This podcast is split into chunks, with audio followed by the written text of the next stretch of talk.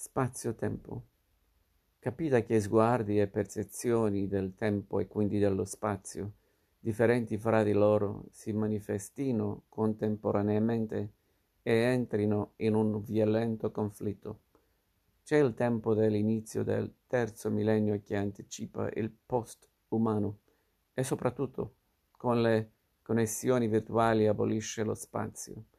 Con due clic sulla tastiera del computer o dello smartphone possiamo partecipare contemporaneamente a una riunione a Melbourne, comprare azioni alla borsa di Tokyo, seguire la TV di Mosca, come se fossimo ubiqui. E il tempo che chiamiamo occidentale, cui aspirano pure i migranti in fuga dalla guerra e dalla fame.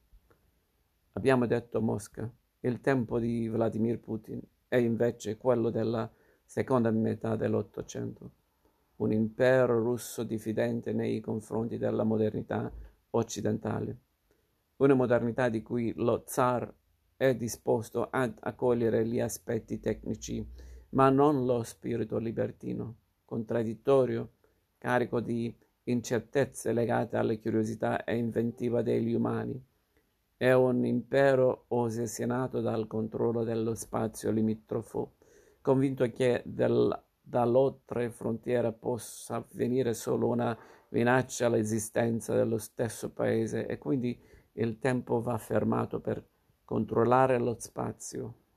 Infine c'è il tempo dell'Ucraina e il tempo dei primi due decenni del Novecento dell'Europa centrale e dell'Est, Turchia compresa costruzione della nazione da parte dei popoli che facevano parte degli imperi disfatti. Una lingua quindi che unifichi e uniformi gli abitanti laddove di idiomi ne convivevano due o tre, una sola identità, laddove le identità erano plurime e fluide. La guerra in corso ha riportato il passato dentro il nostro presente anche per questo fa paura.